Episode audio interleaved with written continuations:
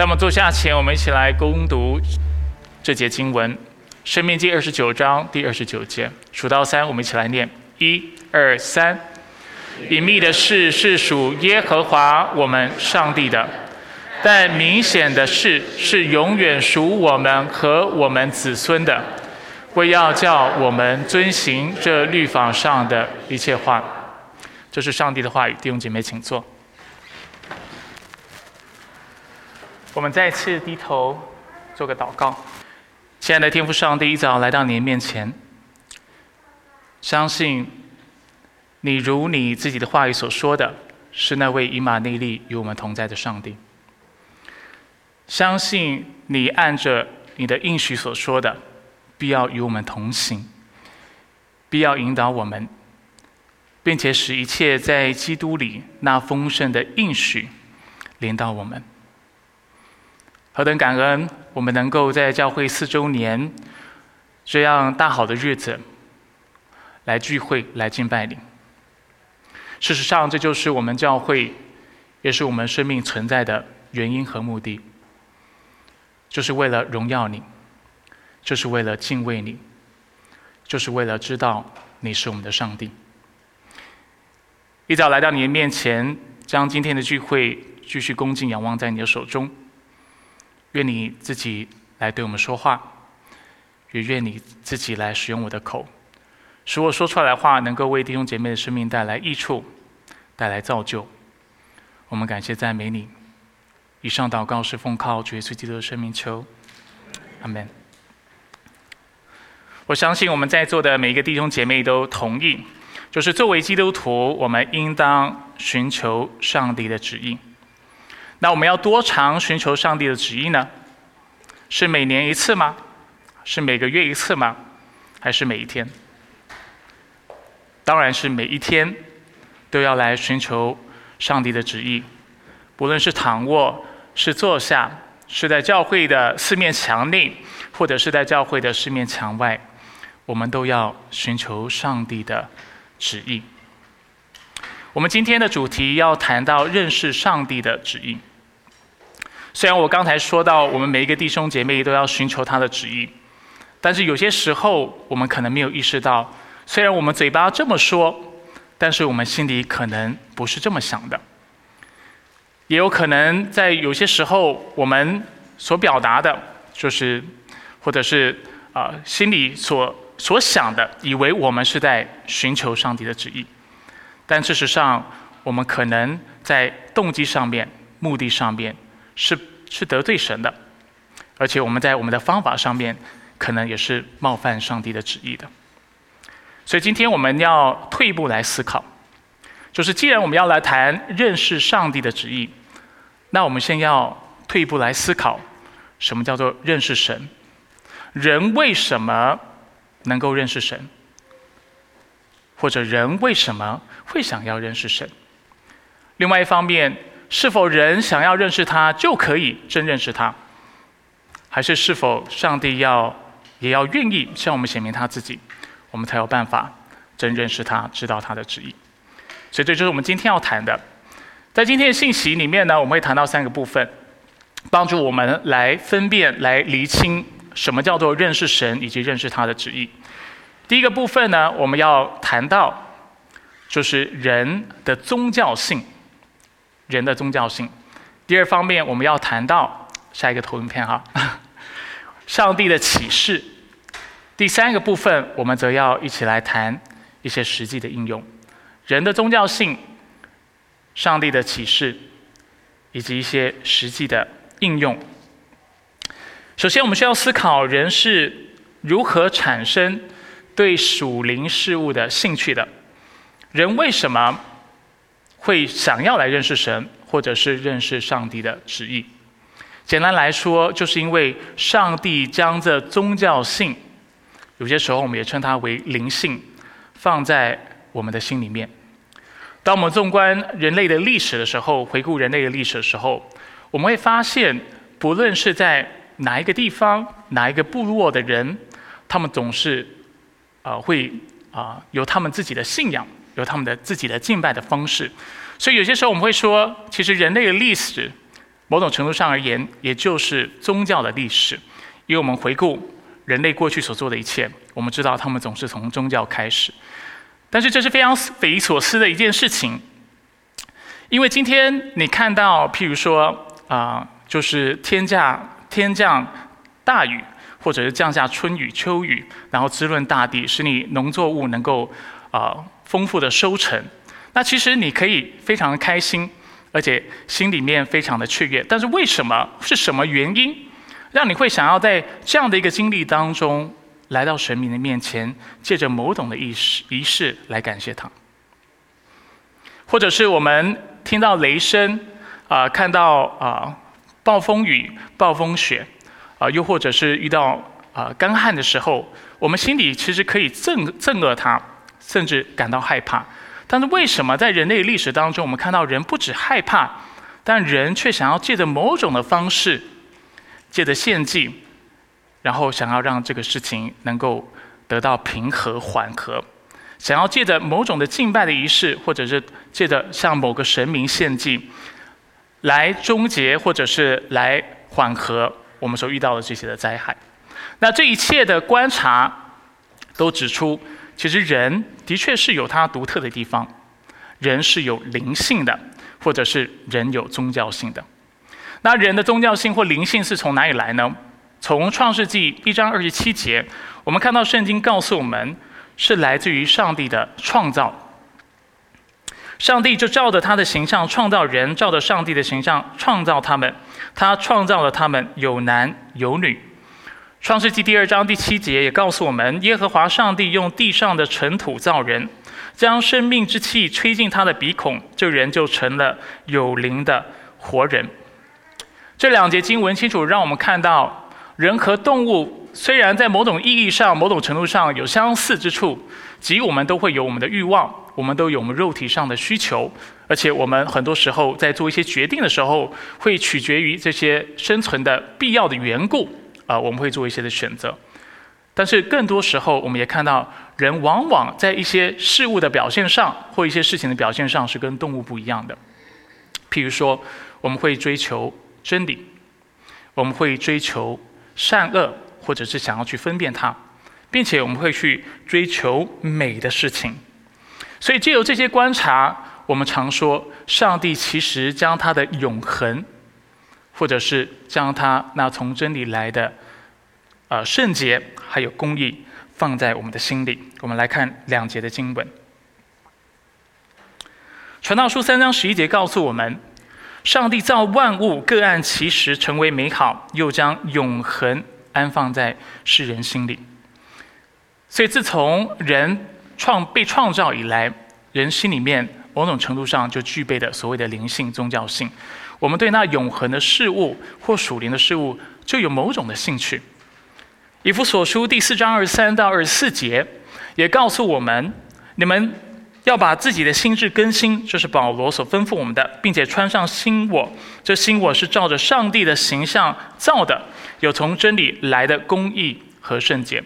我们知道，在创世纪第三章，人因为违背了上帝的旨意而堕落。在堕落之后呢，我们看到。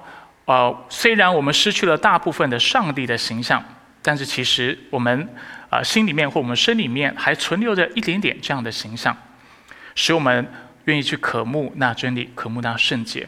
而当基督拯救我们、恢复我们的时候，我们发现我们的生命就犹如这节经文所说的，要回复到他起初创造我们的样式。我们会更多的渴慕上帝啊从真理来的公义，还有从真理来的圣洁。那刚才我已经说了，从哪里我们可以看到上帝在我们生命当中的永恒性？从哪里我们可以看到我们真的像圣经所说的，我们有从真理来的圣洁，还有从真理来的公义？譬如说，我们追求是非，或者是我们很重视区分是非。如果今天告诉你，啊，太阳是绕着地球转的，你会不会想反驳我？为什么你想反驳我？你为什么不就放了我一马，就说对？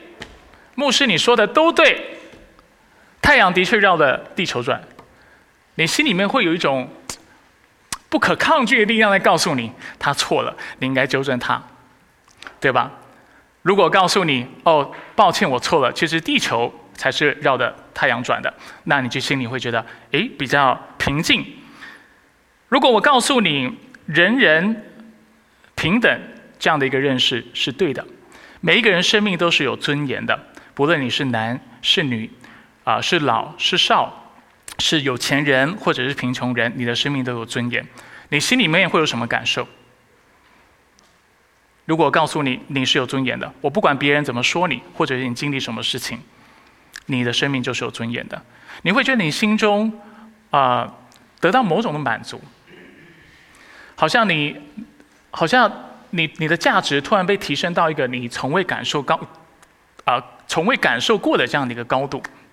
但是如果我今天告诉你，你知道吗？其实富人的生命比穷人生命还要高贵多了，有价值多了，你会有什么想法？会想要长我的嘴巴，会吗？你心里面会觉得说不对吧？对不对？你心里会觉得有一个声音告诉你说哪里怪怪的。就算你是非基督徒，是慕道友，还没信基督的时候，你心里面就有这样的感受。这从哪里来？这种对是非想要去区分、对是非的分野非常讲究的这样的一个情绪、这样的一个状态，就是我们。人拥有灵性的一个很好的证明。又或者，我们谈到善和恶，我们都知道帮助人是善的。你不是基督徒，你或多或少都知道这个事情。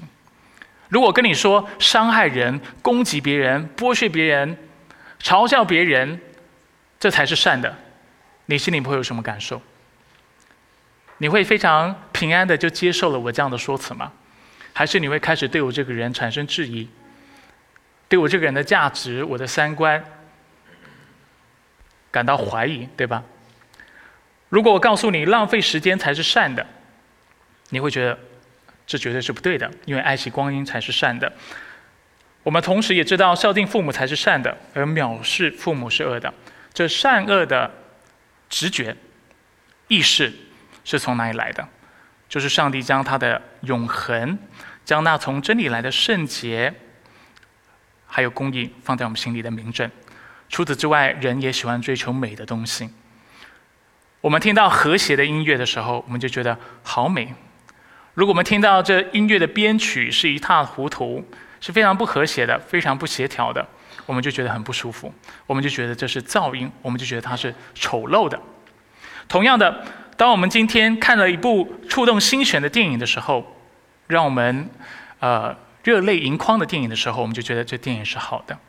相反的，如果这个电影是非常枯燥乏味的、非常无聊的、非常冰冷的，我们就觉得这个电影是不美的。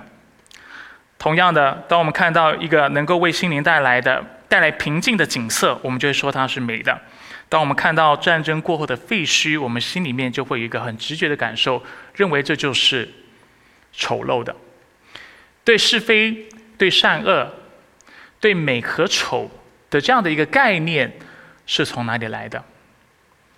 基督徒说是从上帝而来的，这就是人具有灵性的证明，这是动物所没有的。所以我们在历史当中就看到人会不断的来研究、来探索是非善恶，还有美丑，借着科学、借着哲学、借着法律、借着政治、借着伦理等等。要探究到底什么才是对的，不然为什么有科学？为什么会有人做哲学？为什么要讨论法律？要讨论政治？就是我们心里面或多或少对一个公益的社会，对那对那呃是非，我们是非常讲究的。我们想要知道什么才是对的，所以我们有这样的渴望。所以这一切的研究，这一切的学术啊的理解啊和渴望，都是来自于人的灵灵性。同样的，我们对美丑也是非常的讲究，所以我们会去研究美术，去研究音乐，去研究舞蹈、戏剧、摄影等等，就是为了让我们能够经历美，而且表达美，而且让这个世界变得更美。但是我们同时知道，上述这些探索，在历史当中其实都没有办法满足我们。其实我们有些时候会说，这就是现代主义的谎言，让我们以为当我们的知识越来越多。对真理有越来越多的理解的时候，我们就能够解决世界上各样的问题，我们的世界就会变得更美好，而且我们会变得更快乐。但是我们知道事实往往相反。当一个一位学者、一位哲学家，他对是非探究的越深越多的时候，他会发现他不知道的事情越多。事实上，当人心不被扭转、不被上帝改变的时候，我们知道科技的进步、政治、法律的研究，可能对人类带来的伤害，反而是远超过我们无知的状态。比如说，现在我们看到世界在发生战争，对不对？他们所使用的武器，就是科技进步的一个结果。当人心不被上帝扭转的时候，当人心不被圣灵光照改变的时候，那应当对我们的人类的文化，还有我们的昌盛所带来的、一带来益处的这些科技和科学，就会成为我们的伤害，就会使这个世界反而变得更乱、更糟。或者是我们可以思想法律的研究对我们社会带来的帮助是什么？我们发现，在一个国家当中，有些时候，与其使用法律来保护那弱势的群体，我们常常看到政治人、政治。啊，就是政治家或者是司法人员是借的法律来保护那些既得利益者的，他制定的法案是偏袒那些能够为他带为他带来益处的人。所以按理来说，研究法律应该要使我们更好，但是我们看到人反而会耍小聪明，会找漏洞，或者是人会扭曲法律，使得法律变得对他个人有益。政治也是这个样子。政治家知不知道，在政治当中的博弈，还有他们所做的一些的宣导，有可能造成社会的对立？他们知道这个事情的，而且他们是有意识的在说一些谎话。为什么要说谎？因为我说谎的时候，我才能够把中间选民往我这边拉，我才能够让中间选民觉得另外一个政党是非常可恶的、非常糟糕的，只有我的政党才是正确的，不是吗？所以学政治，按理来说是希望让我们的国家变得更好，让我们国家变得更公义，让我们的社会变得更和谐。但是人心不被改变的时候，我们发现对这些真理、对这些是非、对这些美善、善恶的探究，反而可能带来更大的伤害。同样的，艺术的探索也无法使我们的人心得着满足。诚然，我自己过去是从事艺术工作的，大家都知道，我以前是学音乐的。然后在学音乐之前，我在大学的第一个主修是学美术的。总之是华人口中所说的不务正业。那为什么我会想要学艺术、学音乐呢？因为我喜欢追求美的东西，因为美的事物能够让我经历一种超脱感，让我能够在这个世界当中，这个充满苦难。不公义的社会当中得着某种程度上的解脱，所以我喜欢听音乐，我喜欢弹吉他，我喜欢创作，我喜欢欣赏艺术作品，我也喜欢去看啊表演等等。为什么？因为每次在进入这些的剧情、进入这些的场域、啊欣赏这些作品的时候，我都觉得我好像得到解脱了，我的灵我的灵魂得到某种程度上的救赎。但是我们常常发现，这个救赎是非常有限的、短暂的。当事情过后，就是音乐停止、戏剧结束、电影结束的时候，我们心里有些时候会感到空虚，会觉得我需要更多。为什么？因为当艺术结束的时候，我们就从那具有超脱感的美当中啊，被打回人间，回到了现实当中。所以我很喜欢的一位神学家，他这么说：艺术。他说：“艺术啊，这位神学家叫巴文克。如果你在我们教会一段时间了，啊，会知道这位神学家，或听我提过这位神学家。他说，艺术也是上帝的恩赐，并且因为艺术为我们描绘了一个不同及更高的现实，它为我们的人生带来安慰，使心灵脱离惊愕，并使盼望与喜乐充满我们的心。然而，艺术不能填补理想与现实之间的鸿沟。艺术并非是至圣的、至尊的。”艺术不能使罪得赎。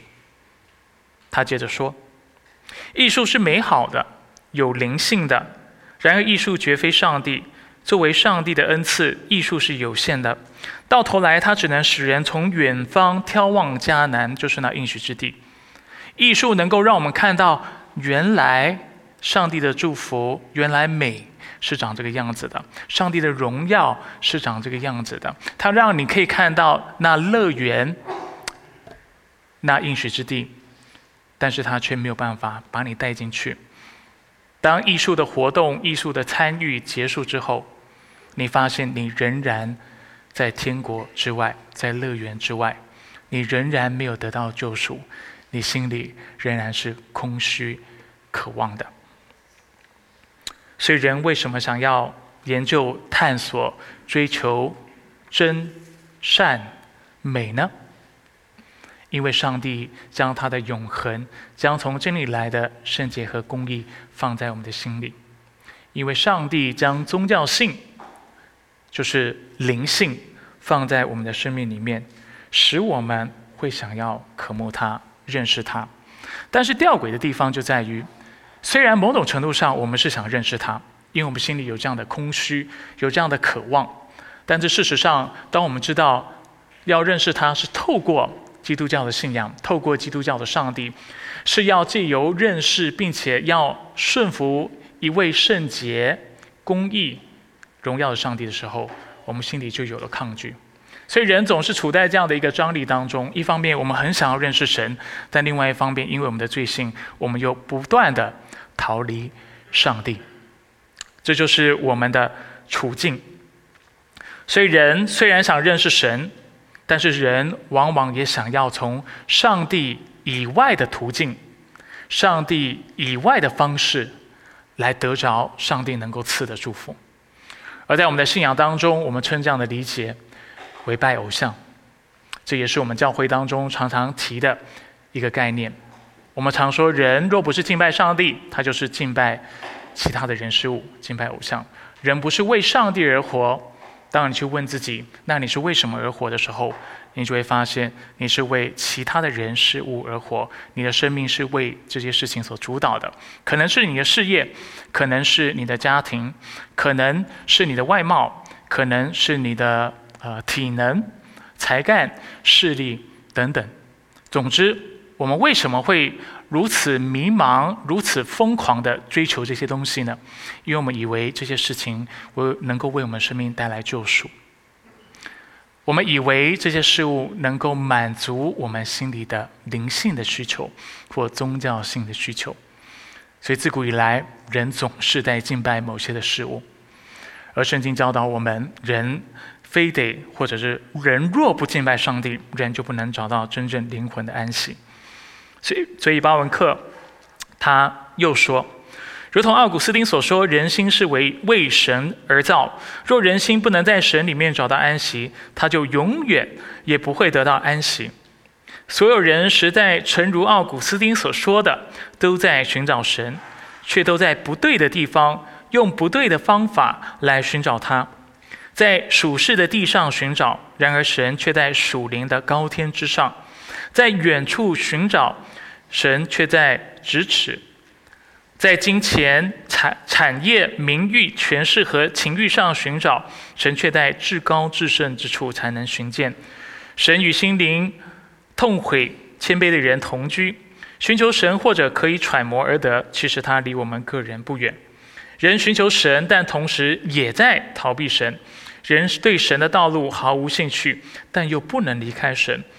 人感到被神所吸引，同时又被神所排斥，这就是 the condition，或者是 the state of human being，这是我们的状态，我们的属灵的挣扎，我们的张力。那透过这个讨论，我是想帮助大家看到什么事情呢？我们今天之所以会渴慕上帝，想要认识上帝，而且认识他的旨意，说实在的，是从上帝而来的，所以是无可厚非的。但是我们要非常留意，我们是透过什么样的手段，透过什么样的渠道，什么样的方式，而且是带着什么样的动机和目的，我们来寻求上帝的旨意。这就是我借的这个讨论要帮助大家看到的，也是我们接下来继续要来思考的教义所要帮助我们明白的真理。所以接下来我们来看下一个大点：上帝的启示。所以我们刚才从人的角度来思考。人为什么要认识神的啊真理，或者是人为什么会渴慕神的真理？甚至是因为神将这永恒从这里来的圣洁和公义放在我们的心里。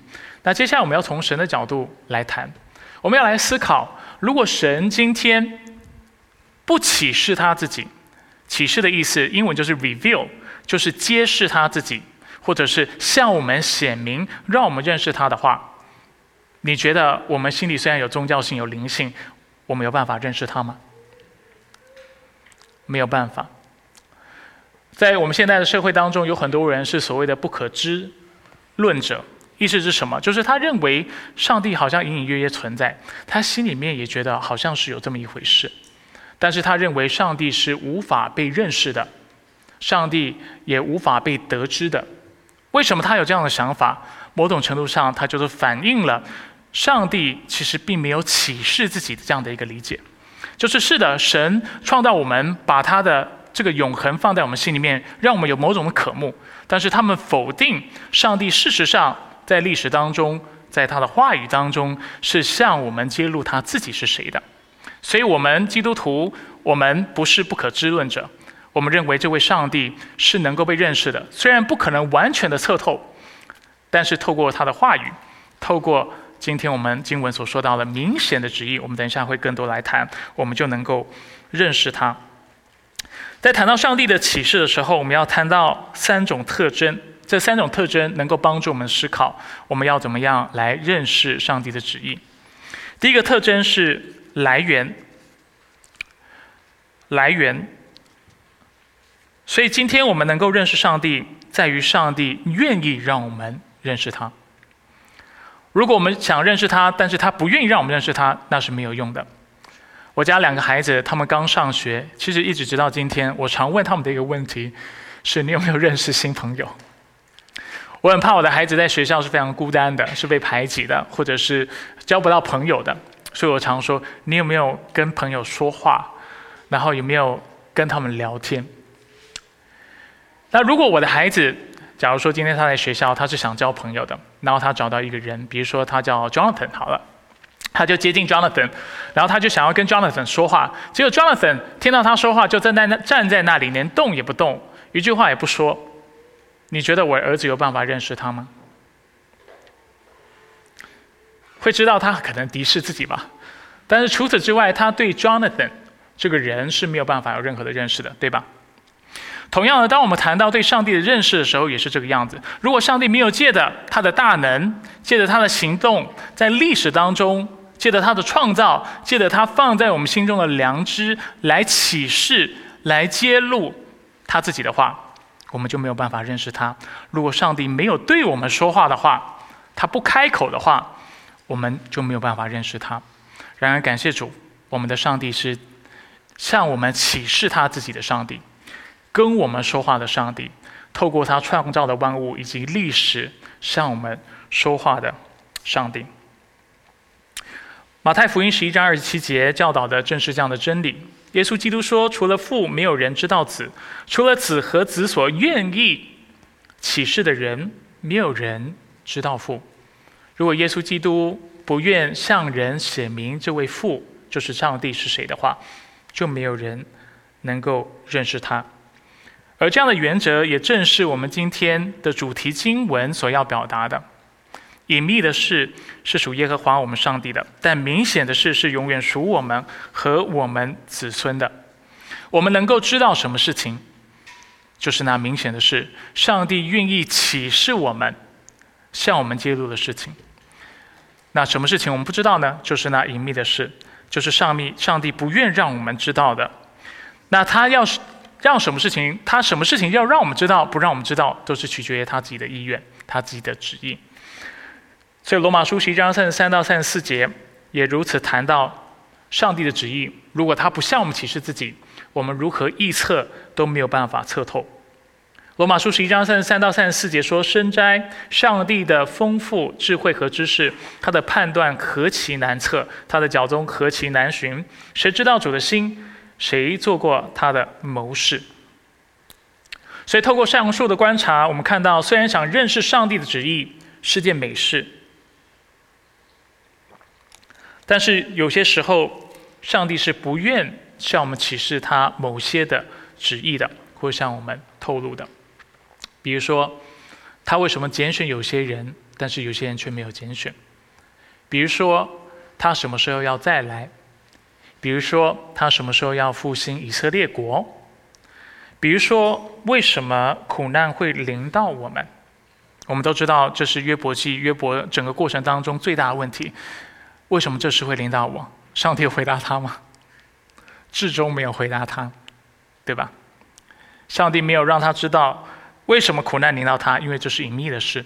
上帝选择不让他知道。还有我们的未来，许多时候是隐秘的事。你以后会跟谁结婚？你以后会从事怎么样的工作？你的命运会如何？你什么时候会？啊，会死，会组织家庭，啊，你未来会遭遇什么事情？这都不在我们的控制之下，都属于那隐秘的事情。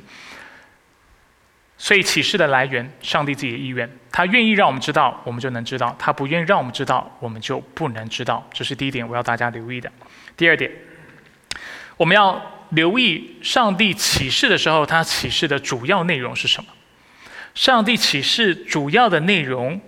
是他自己。我们看一下下列的经文，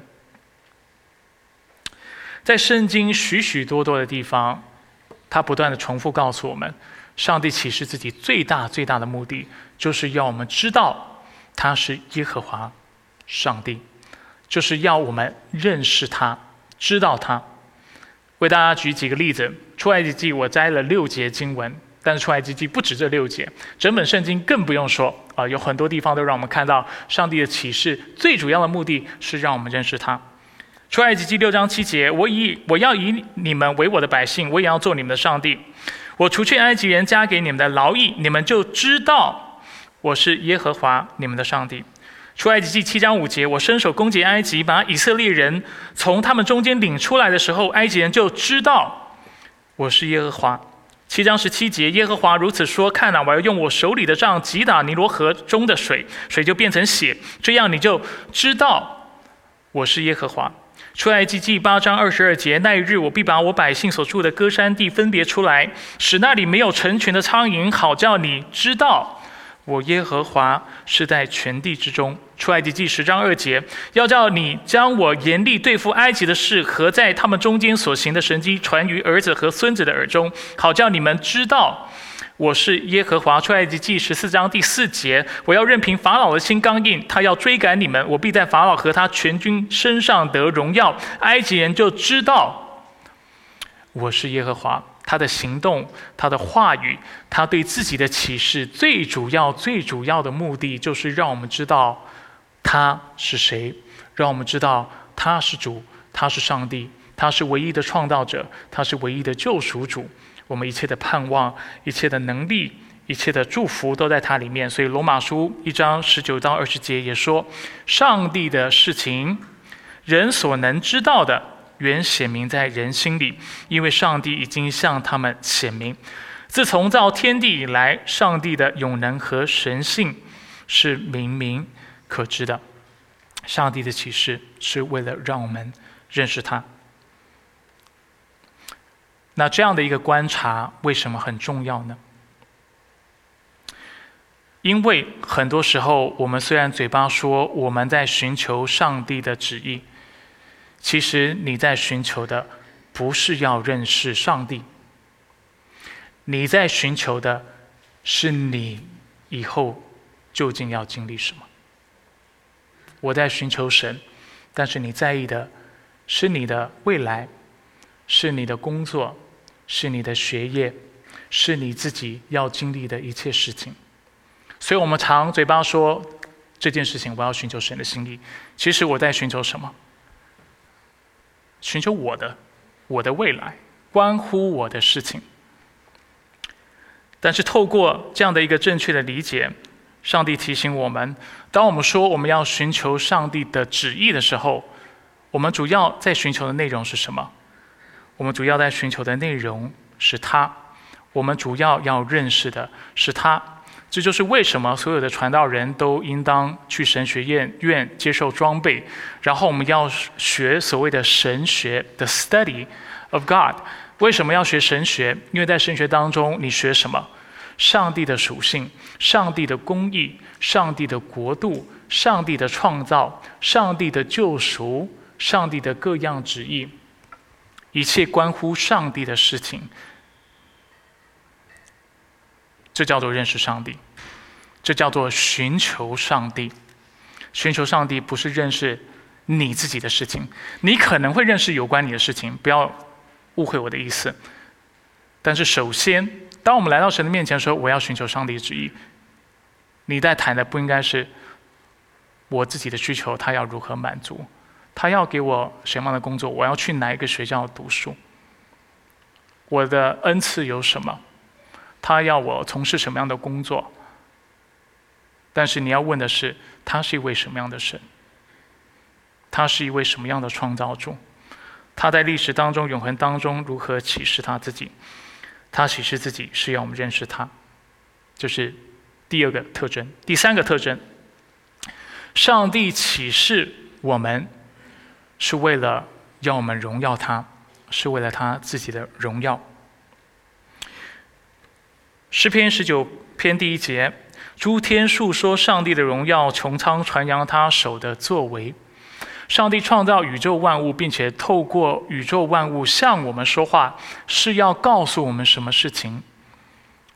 是要向我们宣扬他的荣耀，是要向我们宣扬他的作为。他所创造的一切是为了自己的荣耀。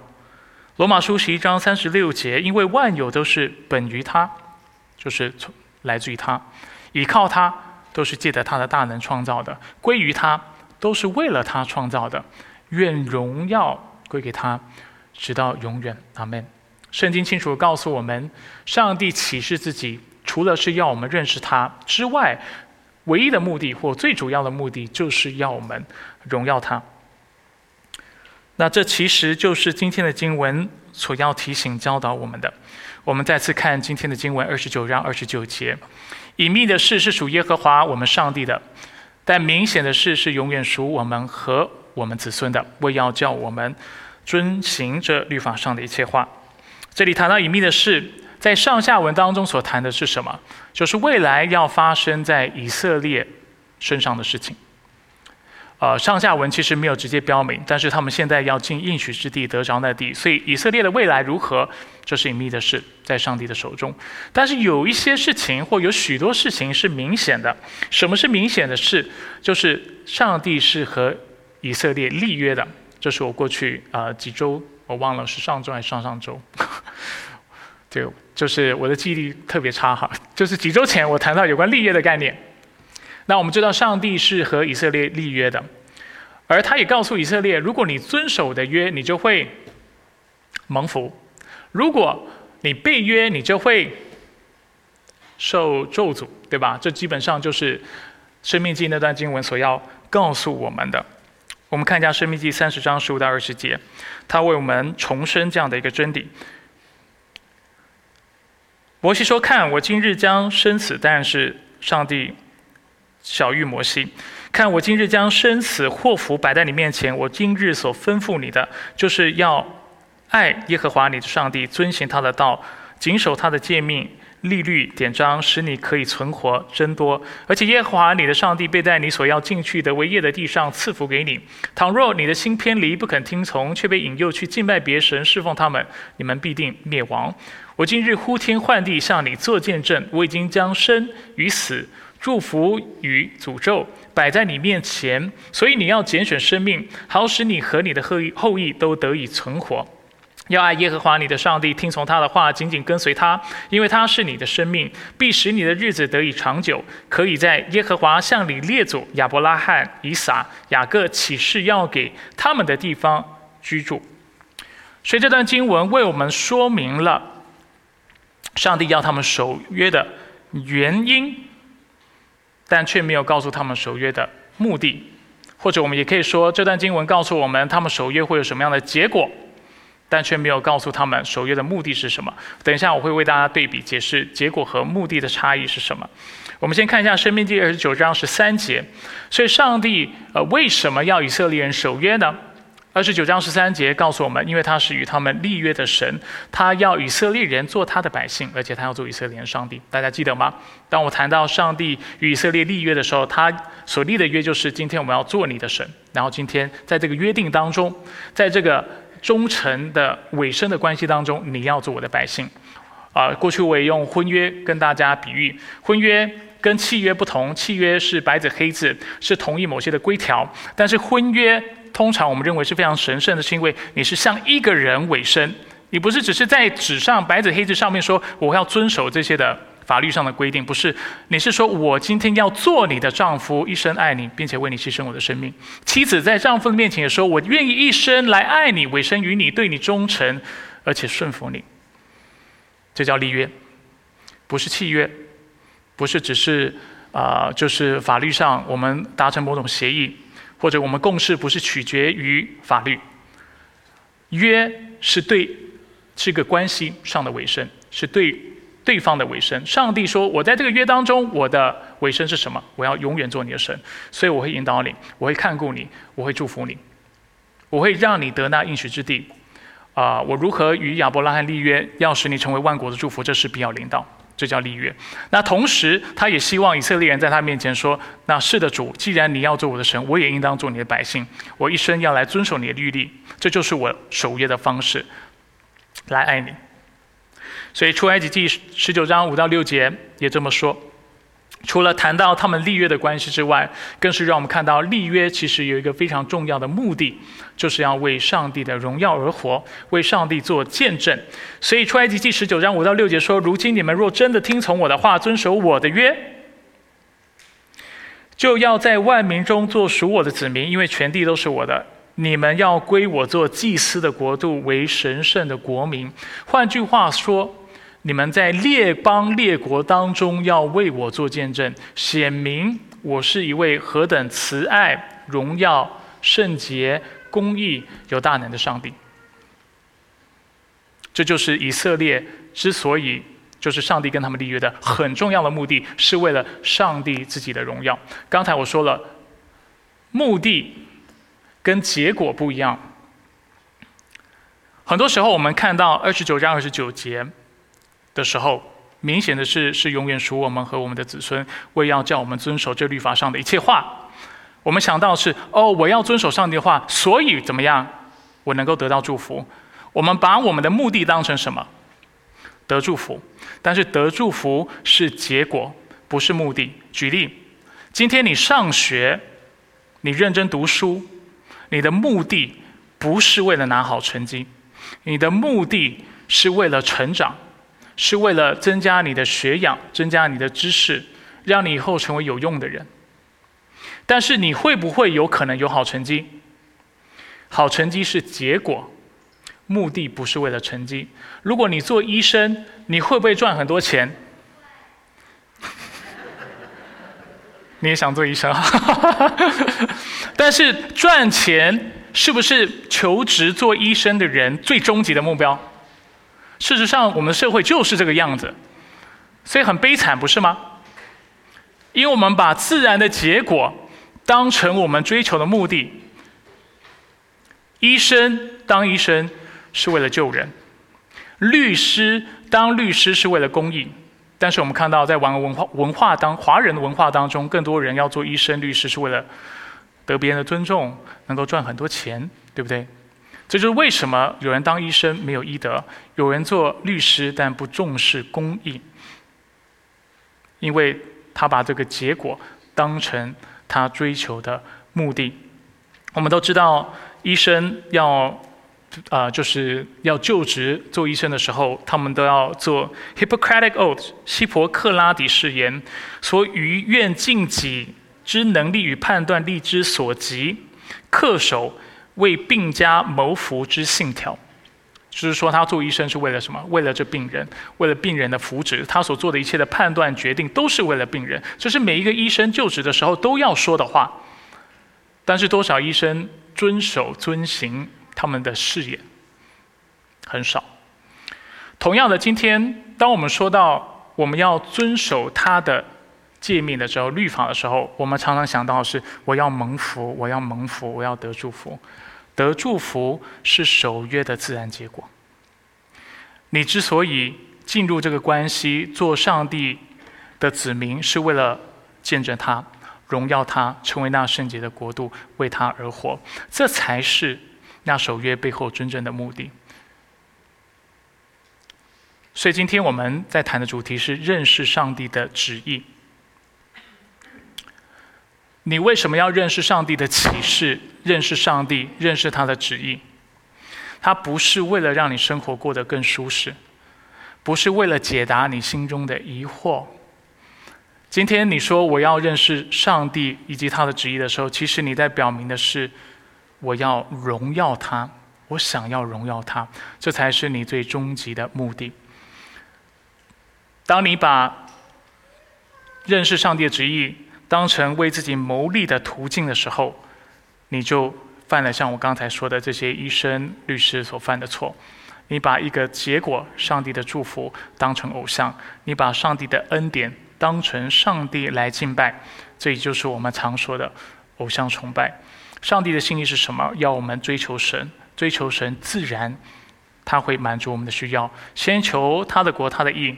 我们所需的一切，他就会加添给我们。阿门。如果上述的理解是正确的，就代表我们要应用，就是我们要寻求上帝旨意的时候，啊，有三件事情或三个原则是我们应当考量的。所以，我们现在来谈一下实际的应用。第一，我们寻求上帝的旨意的时候，我们要询问自己的动机和目的。我们刚才已经说了，上帝启示自己的最主要的内容和目的都是自己。他启示的内容是自己，他启示的目的是为了他自己的荣耀。所以，当我们自己说我在寻求上帝的旨意的时候，鼓励你退一步来思考：我在说这件事情的时候，我在想的是我想认识神吗？还是我关注的是我的未来？是我自己的需要？还有，我说我寻求上帝的旨意，我祷告。是为了他的荣耀，还是为你自己的好处？我不是说你不能为自己需要祷告，不要误解我的意思。但是这个先后顺序一定要很清楚。你首先是为了上上帝的荣耀，而上帝在圣经整本圣经应允我们：你追求他的荣耀，你为他而活，你为他舍去生命，你就要得着生命。相反的，如果你是为了得着生命、得着富足、得着好处，像成功神学所教导的。上帝应允你，你也必失去生命，你也必得不着，因为你已经陷入了那偶像的崇拜。美其名你是在探索上帝的旨意，但事实上你在探索跟追求自己的福祉，这是违背圣经的教导。第二，当我们寻求上帝的旨意时，我们应当把重心放在明显的事上。什么是明显的事？刚才已经说了，就是上帝愿意启示的事。哪里有最清楚上帝愿意启示的事的记载？在我们教会有一段时间都知道圣经，对吧？跟大家讲一个事实哈，听起来有点可能会让你心心里扎一下，但这是事实。如果你常说我在寻求神的旨意，我想知道神的旨意，但是你不读圣经的话。这反映了你不是在寻求神，你没有想要认识他，你也没有想要荣耀他。就像我们刚才所说的，更多时候，其实你是为了满足自己的需要，你在探究的是自己的未来、自己的安排、自己怎么布局，这跟上帝一点关系都没有。我知道这样的话有点重，但是这的确就是圣经整体的教导，提醒我们。我们应当寻求他，而且把重心放在明显的事。如果真想要知道他的旨意，那我们就真要借着探探究圣经、探索圣经的教导来认识他。因为这里记载非常多明明显的事，白纸白纸黑字记下来了。所以借由读上帝的话语，我们就能够明白他的心意。所以罗马书十二章第二节说。不要效法这个世界，只要心意更新而变化，叫你们查验何为上帝的善良、纯全、可喜悦的旨意。怎么查阅？透过上帝的话语，常去思想、经历所有的事情，在分辨各样事情的时候，总是回到圣经来思考，圣经怎么教导我们。以弗所书五章十五到十七节，你们要谨慎行事，不要像无知的人，要像智慧的人，要把握时机，因为现今的世代邪恶，不要做糊涂人，要明白主的旨意如何。主的旨意在哪里？在圣经里。怎么样不做糊涂人，把上帝的话当做一回事？约翰一十五章十四节，门徒使徒约翰教导我们怎么祷告。他说：“我们若照着上帝的旨意祈求，他就垂听我们。”也就是所谓的奉主耶稣基督的名祷告的真意。奉耶稣基督祷告的名祷告，不是啊想要透过一个 formula 某种的程式来保证上帝祝福我们。奉耶稣基督的名祷告，一直主，我深察你那纯全美善的旨意。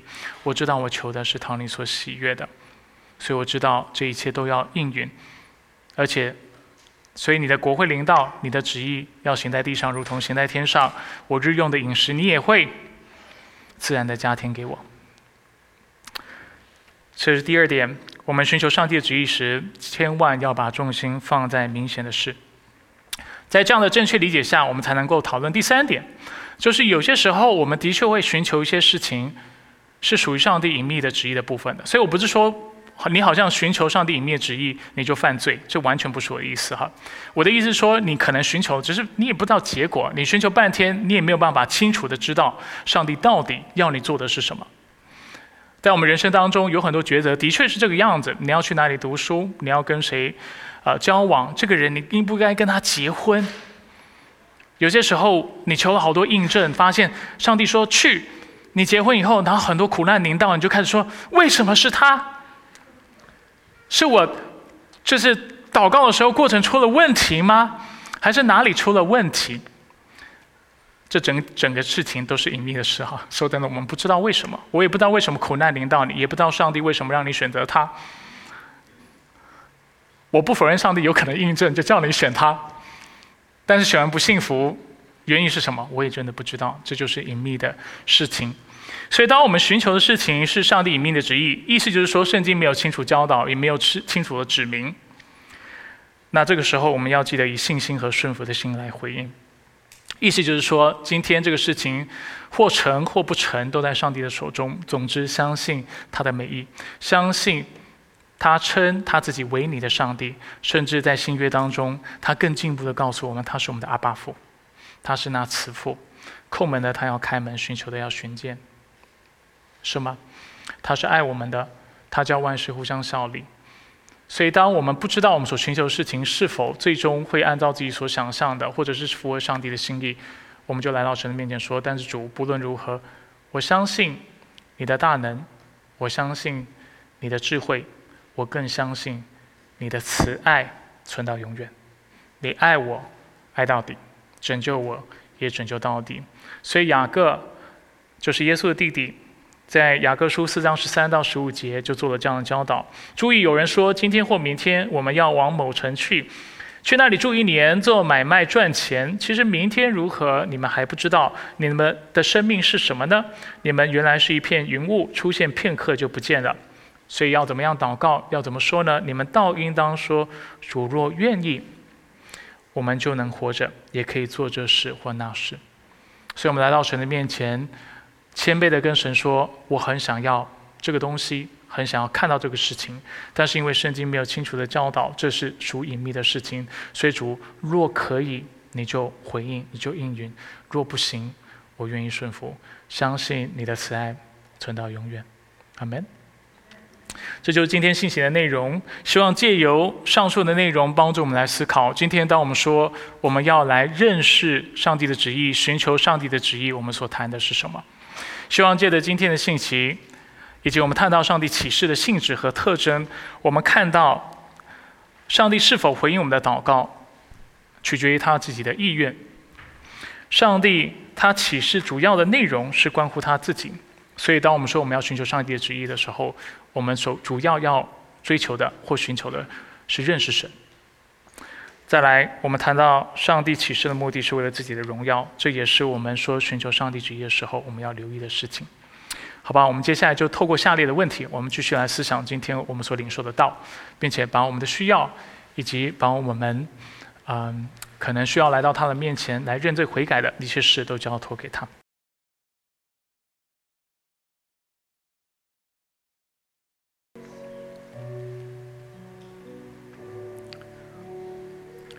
接下来是我们向上帝献上我们十一奉献的时间。如刚才的信息所说的，那隐秘的事是属耶和华我们上帝的，但是明显的事是永远永远属我们和我们子孙的。为要叫我们遵行律法上的一切话。什么是明显的事？上帝要我们敬拜他，要我们把十分之一献给他，借此表达我们对他的敬畏，对他的信靠。这是明显的事。什么是隐秘的事？就是你献上这十分之一之后，上帝会怎么回应？我们真的不知道。你未来的日日子会如何？我们也不知道。但是我们知道，上帝的恩典绝对会够你用，而且知道上帝悦纳你在面前为他献上的十分之一。好吧，我们一起低头来做个祷告。主，我们来到你的面前。我们不知道我们未来的日子会如何，但是主，我们知道你永远活着。主，我们不知道我们未来的日子会遇到什么样的艰难，但是我们知道你说你的恩典够我们用。主，我们不知道我们的未来是否会经历什么样的风险、困难，但是我们知道你的慈爱存到永远，你必爱我们到底。没有任何的事情能够隔绝你的爱，并且那爱我们的上帝必叫万事互相效力，使他的百姓，就是我们这愿意信耶稣为基督为我们救主的人，得着那救赎一切的恩义。我们的生命必要在他的带领之下不断的更新，并且在未来领受他所预备并且所赐予的那极荣耀、那不朽坏的、那存到永恒的。冠冕，还有奖赏，这些是明显的事。